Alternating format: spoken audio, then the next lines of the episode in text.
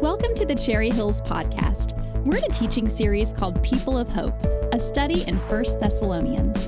In this series, we will see that even in trials, the way of Jesus offers us encouragement and hope. Thanks for joining us today.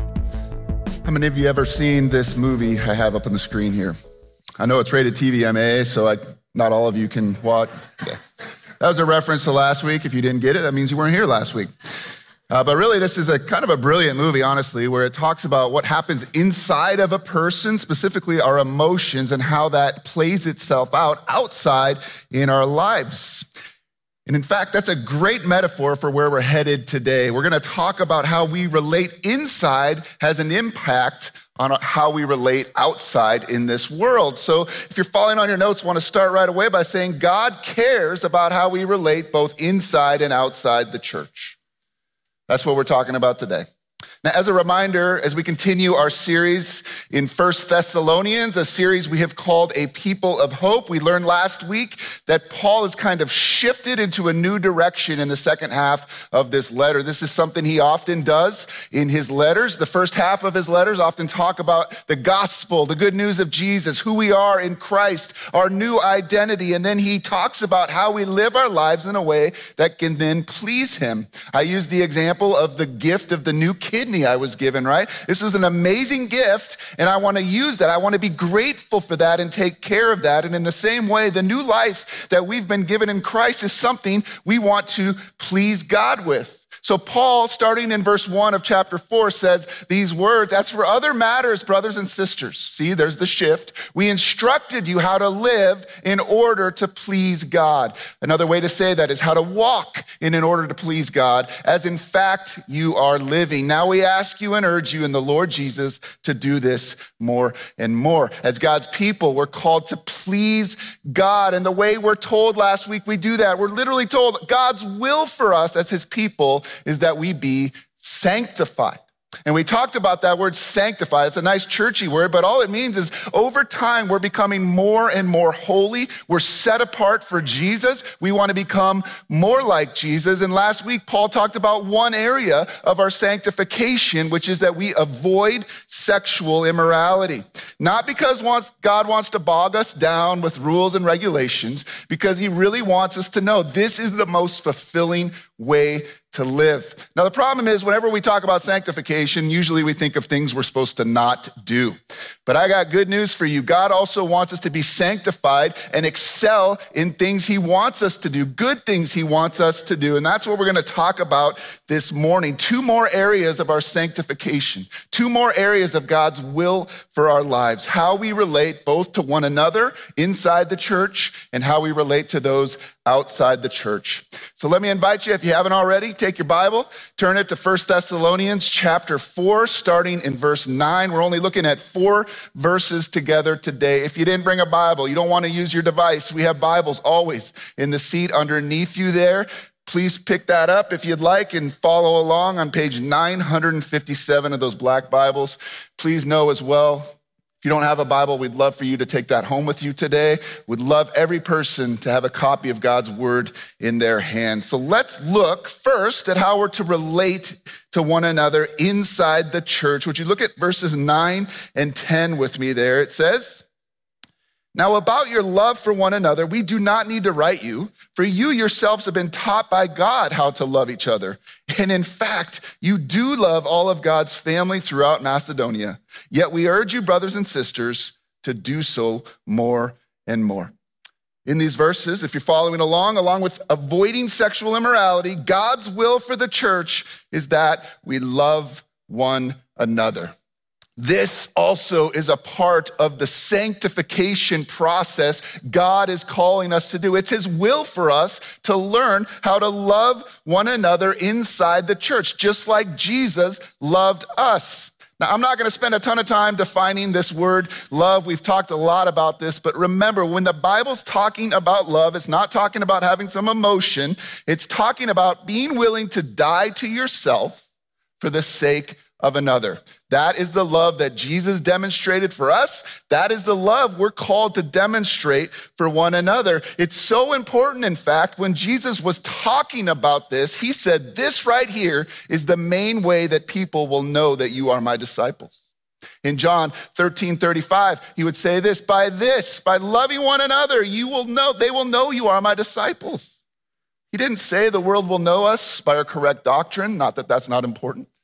He said, he didn't say the world will know us based on the power of our words. He said, we will be known by the way we love one another. Now, the cool thing is this church in Thessalonica is doing a great job at this. For the second week in a row, right? Paul says, you're doing this, way to go. Keep doing this more and more. We saw they cared for each other. They provided for each other's needs. They put each other's first, and the outside world was taking note. In fact, we know this as a fact from church history. I talked about this last week. The two ways that the church stood out in the ancient culture was through avoiding sexual immorality, their purity, but then also through their love for one another that showed itself forth in just extreme generosity. You open for a little church history right now? You okay with that? I'm gonna quote a couple church fathers right now. The first one is named Tertullian, and he said that the Romans would often say about the Christians, see how they love one another. Like that wasn't something that was going on back in those days and in that culture. Another church father by the name of Justin Martyr explained Christian love this way. I have this on the screen for you. We who used to value the acquisition of wealth and possessions more than anything else now bring what we have in common into a common fund and share it with anyone who needs it. We used to hate and destroy one another and refuse to associate with people of another race or country. Now, because of Christ, we live together with such people and pray for our enemies. The world noticed this kind of love. Unfortunately, in spite of this emphasis on love in the scriptures, I'm just not sure that the church with a capital C is being noticed for this right now. I think we're probably more likely being noticed for our divisions, our fights, our disagreements, our anger, our political stances, our specific doctrines, but not for our love. We need to get back to the heart of learning to love Jesus, love one another, and love our neighbors as ourselves, because love is at the heart of the Christian mission, and it's at the heart of how the world will know that we are disciples of Jesus. If you're following on your notes, our love for one another reflects the love of Christ. It's that important. I'm looking at you. Outsiders are looking at us saying, huh, are they loving like their Jesus loved? I'm not sure I see that right now.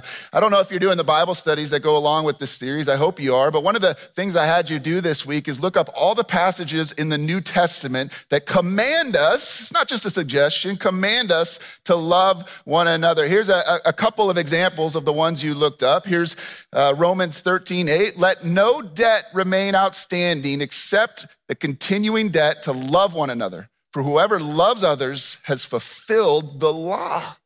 Wow, that's pretty big deal there. How about this one in First John four twelve?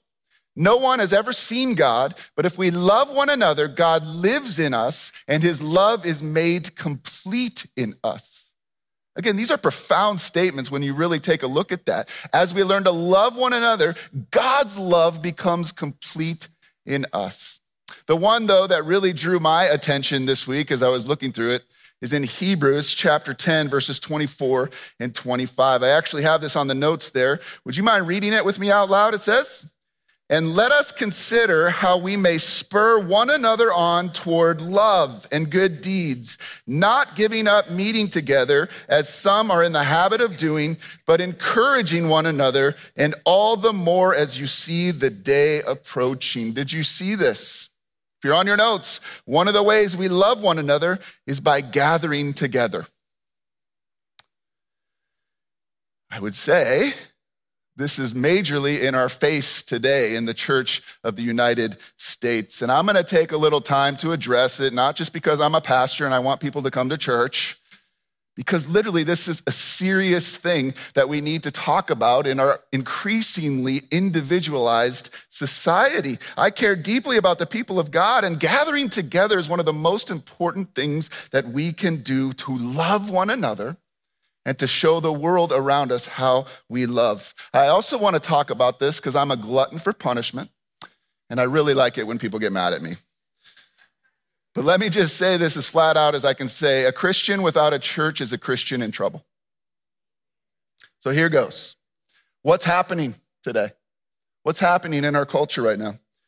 Did you know that by some measurements, since the pandemic, over one third of people who used to go to church has just stopped going?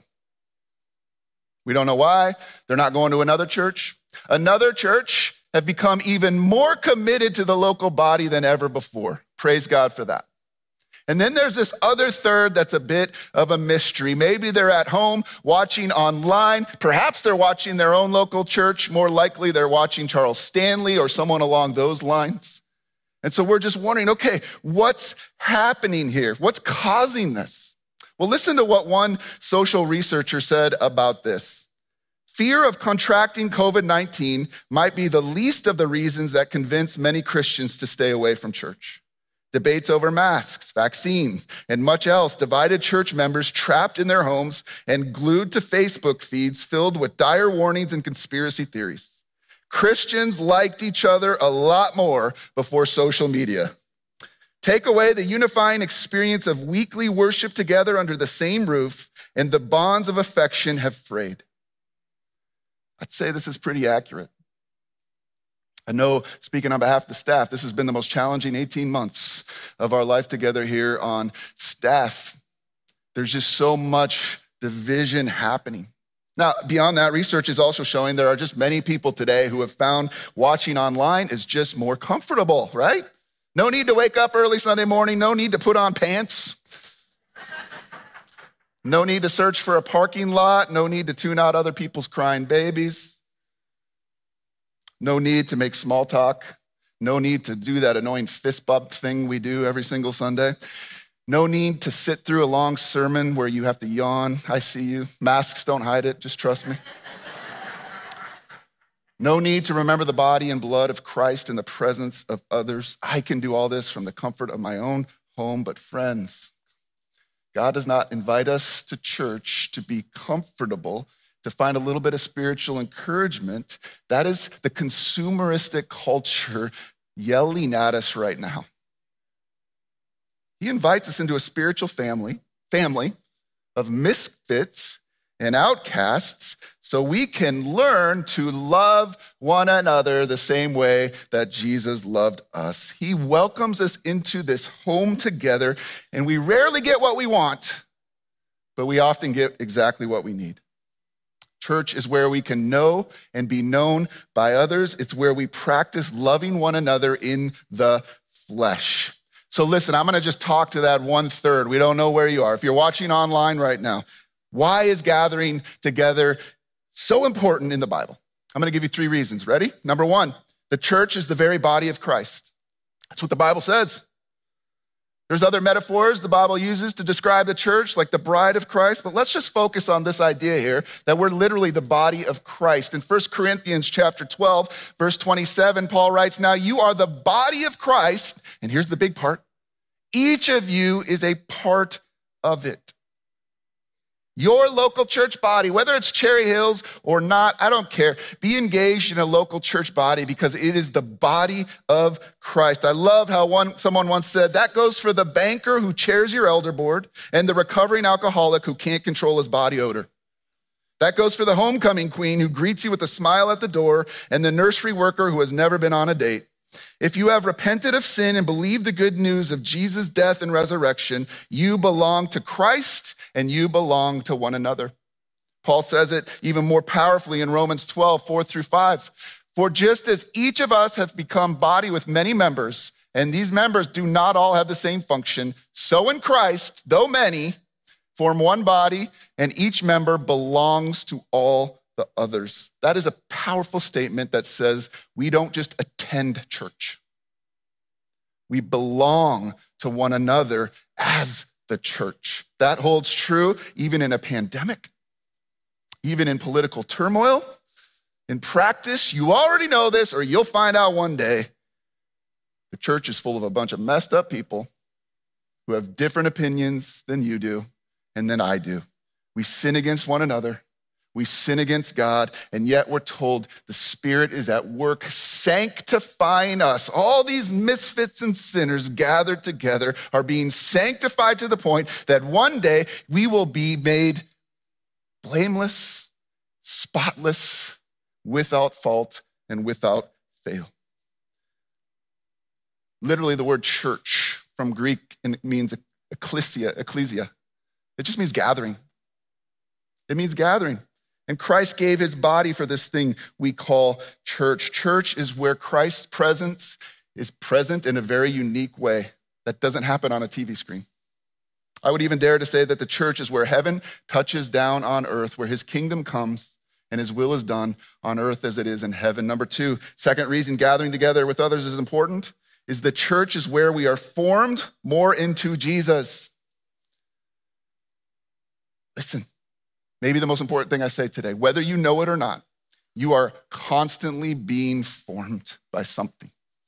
We're all being formed by something every day, for better or for worse. If you're spending time in scripture, in prayer at the church, you're gonna be formed in one particular direction. If you're spending time on TikTok, Twitter, Fox News, C N N, whether you realize it or not, you're being formed in a particular direction. This is why Paul reminds us in Romans twelve, don't be conformed to the ways of the world.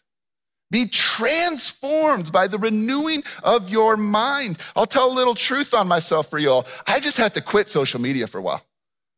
You wanna know why? Because I was being conformed. Every time I would open it up, I'd feel like, oh gosh, the world's ending. Or I'd get really angry. I'll let you in on another little secret. Did you know that's exactly how they designed those platforms? There's algorithms that they use to say, ooh, they got angry about this. Oh, they're responding to this. And so you're gonna keep getting more and more of those kinds of articles, those kinds of feeds on your computer. It's all designed to get us mad because they know if we're mad, we'll come back to it again and again and again. Talking about social media, uh, social, uh, a cultural commentator by the name of Trevin Wax, he's worth reading, writes, the more time we spend in bias-conforming online bubbles, on curated feeds full of voices that radicalize us in various directions, the more our desires are shaped by what our online, online tribe loves more than what God loves. Highly online Christians naturally start to grow less interested in things such as scripture and church that don't perfectly fit the narratives they ingest online. But in shunning the very things that can recenter them on solid ground, we become more entrenched. I feel this pull. I feel it. Now, what I experience by spending less time online, though, is the world isn't falling apart. God's still God. Jesus is still king. And he's still in control. Can you be transformed on your own at home to some degree? But the church is the unique place God has created for us imperfect people to gather together with different opinions. So we're sharpening one another and learning this really hard thing called love. Third, the church is the only thing that will last forever. Right now, just take a second, look around. Look around at all the people around you. I'm looking at you, people of every color, background, generation, opinions. We're gonna be with each other forever. Doing the thing that we're doing today, worshiping God who sits on the throne. Gathering with you brings me out of the, f- the fog that we live in in this culture and helps me see once again the reality of who we are. We're the church. The church that Jesus said, the gates of hell will never prevail against. So listen to me, dear friends, if you're watching online especially. Will the church disappoint you? You can answer that. Yes, it will. Will we as leaders ever get everything right? Yes, we will. Oh, I mean, no, we won't. This side of heaven, the church will always be blemished, and yet Christ is sanctifying her. And there will come a day when every culture, every institution, every nation for that matter, will be extinct. And the church will remain. Jesus will come to bring his bride to glory. This is why the author of Hebrews reminded us, don't give up meeting together. All the more as the day approaches. What day? The day that First Thessalonians, Paul's talking about all the time, the day when Jesus returns and he makes all things new. So I know some people are not coming to church right now for legitimate concerns. We respect that. Here's some good news for you. Do you know that the numbers of COVID right now are down the lowest they've been since early summer? Here's another good thing. I'm looking out in the audience right now. I'd say about fifty percent of you are wearing masks, another fifty percent of you aren't. There's even people who are married who are the opposite. Do you still love one another?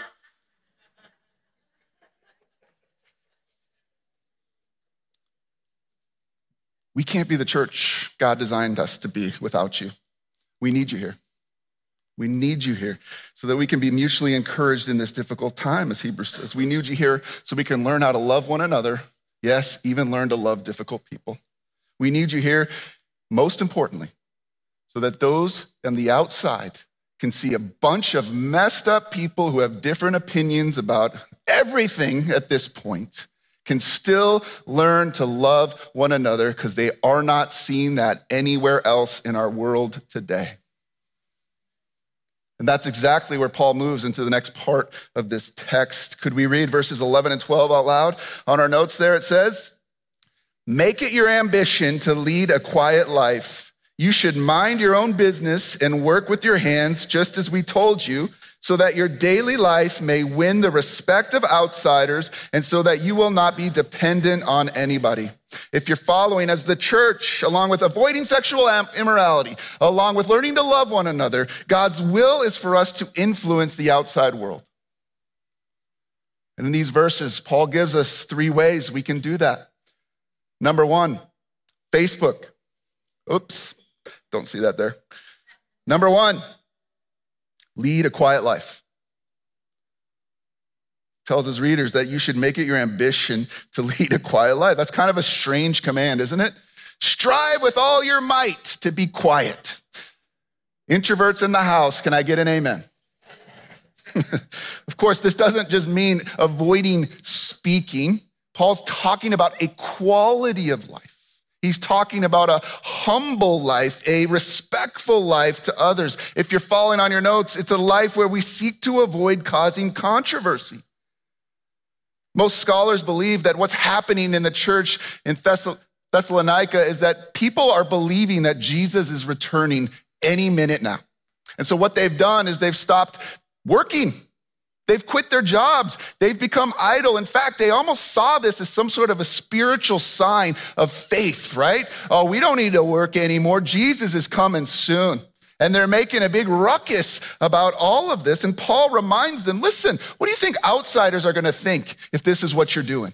You're causing this big debate and this big ruckus everywhere. Paul warns them against this sort of boisterous, controversial lifestyle and says, just go about living your normal life. In a humble, quiet, respectful way. Support your family. Work hard for your employer. Be a good neighbor. Help the community. Stay level-headed. Paul says, live in a way where you're not a burden to those inside or outside the church. And don't draw unneeded attention to yourself by getting mixed up in things that can cause controversy. It's amazing how relevant the Bible is today, isn't it? I will leave it there. Second, related to this exhortation to live a calm, quiet, humble, responsible life, Paul urges us to mind our own business. Now, this isn't used like we use it today, right? I mean, if I were to say to you, mind your own business, you're not going to take that as, okay, thanks. But this is connected to the first thing here of living a quiet life, right? You see, the thing was, these people didn't just stop working and then sit at home all day waiting for Jesus. They were out and about. They were out and about gossiping. Uh, they were out and about causing controversy, as we already saw. They're out and about, literally what Paul calls them later in Second Thessalonians is a bunch of busybodies. Worrying about things that weren't their concern. Meddling in the affairs of others. Have you ever met someone like this? Right? You're trying to do your work, and they just hang around you. kind of meddling in everybody's affairs, gossiping, talking about others, you name it, right? I know somebody like this. They don't go to our church. Uh, and I'm just like, mind your own business. You don't need to be talking about them. You don't need to be talking about them. You don't need to be raising all this controversy all the time. It's not an attractive lifestyle. Paul says, be concerned about your own life, not about others. And live in a way, as we've just seen, and that pleases God. If you're following, this means don't meddle in the affairs of others. It's one of the fastest ways people will lose interest in Jesus. And then third, again, this is all connected. Paul instructs the Thessalonians to work with your hands. This is just a way of saying your work matters to God. Spiritual life and work life are not separated in the kingdom of God.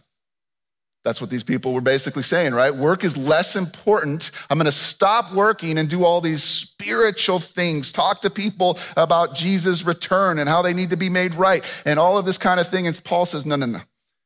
You wanna be respectful to outsiders. You wanna lead a quiet life, a humble life, a life where people go, huh, that's interesting. Then work hard. Wherever you find yourself, stay-at-home mom, student in school, janitor, pastor, work hard so that people can take notice and say, wow, they really care about this. Now, some of the attitude they might've had probably came from their culture. I don't know if you studied Greek culture, but back then they thought that manual labor was only fit for slaves. And yet here comes Jesus, a carpenter. Here comes Paul, a, a tent maker, bringing back value to normal everyday work. The idleness in the Thessalonian church, if you're doing the Bible study, you're seeing this again and again. It's a huge theme. It's a huge problem here. So many people just stopping working and providing for their family. In Second Thessalonians three, eleven through twelve, Paul writes, we hear that some among you are idle and disruptive. There it is again. They are not busy. They are busybodies. Such people we command and urge in the Lord Jesus Christ, settle down and earn the food they eat. When we refuse to earn our wages while we're perfectly capable of doing so, the eyes of the world will roll and we will be dismissed. I have to say, sometimes I've heard Christians are the worst employees from employers. Uh, we should be the best. We should be the best because if you're on your notes, a lazy lifestyle discredits the gospel. I will tell the truth on myself. My first job in high school, I worked at a deli, and I thought I deserved to get paid more. And so I said, well, I'm just gonna not work as hard. And I am ashamed of that because these people didn't know Jesus, the people who owned this deli. They knew I knew Jesus. And so I can't even imagine what they saw when they look at me and said, oh, here's this lazy Christian. I don't think that reflected well on Jesus. I had to write them a note. I actually sent them money back uh, years later. For Paul, we can accomplish more for the gospel by being dependable and hardworking and honest in our workplaces, sometimes than even words. I'll do a little Christian gossip. I won't name any names, uh, but I get people coming to me often telling me, man, we love having so-and-so in our work environment.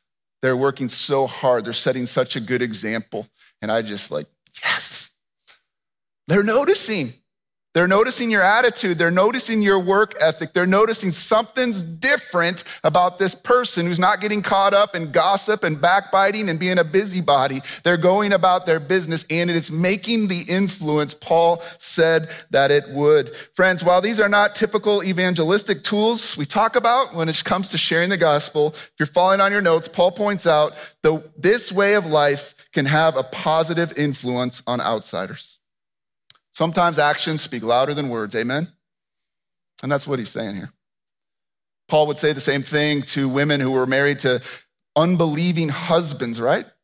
Hey, sometimes they may be influenced more by the way you are. He actually says, have a gentle and quiet spirit.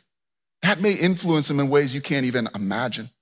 And the point in both of these cases is that the biblical notion for Christians to influence non-Christians is by our humble, quiet life. In our culture, sometimes Christians stir up problems for themselves and others because they don't know when to back away from an issue. or they engage with others in the opposite of what Paul's talking about here. What's the opposite of a quiet, humble life? A boisterous, loud, wanting to get into arguments all the time kind of life. Paul takes it another step further, though. What's one more way we can be different and influence the world? At the end of this whole section, he says, so that you don't have to be dependent on anybody. In fact, the opposite is what should be taking place. We're not dependent on people. We are loving people in the sacrificial way that Jesus loved us. So if you're following, we can have a positive influence by being sacrificially generous, just like Jesus was generous to us. Learning to love one another in the church and outside the church. If we do this, the world will take notice. I can guarantee you that in Thessalonica, people would have noticed the change of the lives of these Christians. They're not going to the pagan temples anymore. They're avoiding sexual immorality, which was everywhere. They didn't, they don't cheat their employees or strangers. They work hard. They take care of each other. They love one another. They were generous. The world noticed. We know this as a fact from church history. And we have the same opportunity today. We can be people who influence the world by the way we learn to love one another inside and the way we live outside. As we close, I just want to say a little over a decade after Paul wrote these words about how to influence outsiders, he would pen these words in Colossians four, five, and six along a similar vein. Would you read this out loud with me there up on the screen? Be wise in the way you act toward outsiders. Make the most of every opportunity. Let your conversation be always full of grace, seasoned with salt, so that you may know how to answer everyone. These are awesome words that follow along with what Paul has written in this text for us today. And I observe two principles I just want to close with this morning. Number one, remember that unbelievers are watching, so act with wisdom and love. Let me just take work as an example, since that's what Paul was talking about. This means punctuality, honesty, taking on assignments with a cheerful heart that nobody else wants to do. This means treating people at every level in your business with respect, the same respect you would treat the C E O. This means living a quiet, humble, and respectful life, not engaging in backbiting, not engaging in gossip. Number two, remember that unbelievers are listening, so we speak with words of grace. Our interactions, especially with outsiders, but even inside the church here, should never be harsh or demanding or demeaning. Holier-than-thou attitudes turn off a conversation like a light switch. So be aware of the words we use. Season them with salt. Don't you love that picture that Paul gives? Season your words with salt. And I just want to say, even more important than the words you're saying, it's how we're saying them, especially today, right now. I mean, I get in this conversation. I just was doing an email with a guy in our church, like, well, how do we still stand up for the truth in some of these issues that are happening in our country? And I just want to say, stand up for it, talk about it, but it's all in how you do it. Season your words with salt. Speak the truth, but do it in love and do it in grace. Friends, I don't know about you, but I can't help but marvel at the beauty of God's plan here. He designed it so that we would gather together in community and in perfect community. And within that, we are to learn to love one another. And as we grow in that, he promises that we will influence the world around us. We need this more than ever today, ever. Our world is looking at the church and they're saying, I don't see that. But I really believe right here, right now, Cherry Hills Church, strategically placed, in Springfield, Illinois, for this time in history, we can be agents of change. We can learn to love one another in a way the world just isn't seeing and be a light in this community. So let me ask you, will I commit to living from the inside out? Let's pray.